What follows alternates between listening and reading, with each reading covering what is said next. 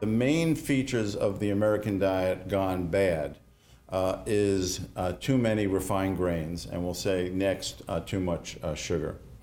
So the current guidelines, so in that lovely slide uh, that uh, Katie pointed to, that you had to go online, that you'd want to go online to myplate.gov, it really gives nice advice. So we're no longer neutral about what kind of grains and fruits and uh, meats and so forth to eat, as Katie suggested. In the grain section, it makes specific recommendations about eating um, uh, grains, focusing on whole grains and that at least half of the six, uh, six servings a day uh, should be whole grain.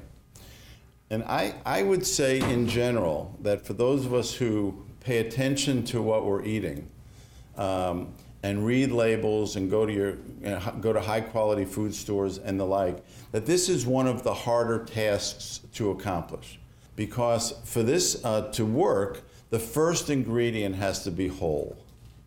Uh, in the United States, uh, the, uh, instead of half of it being uh, whole grain, uh, seven out of the, uh, we eat too many servings, uh, and they're almost all refined.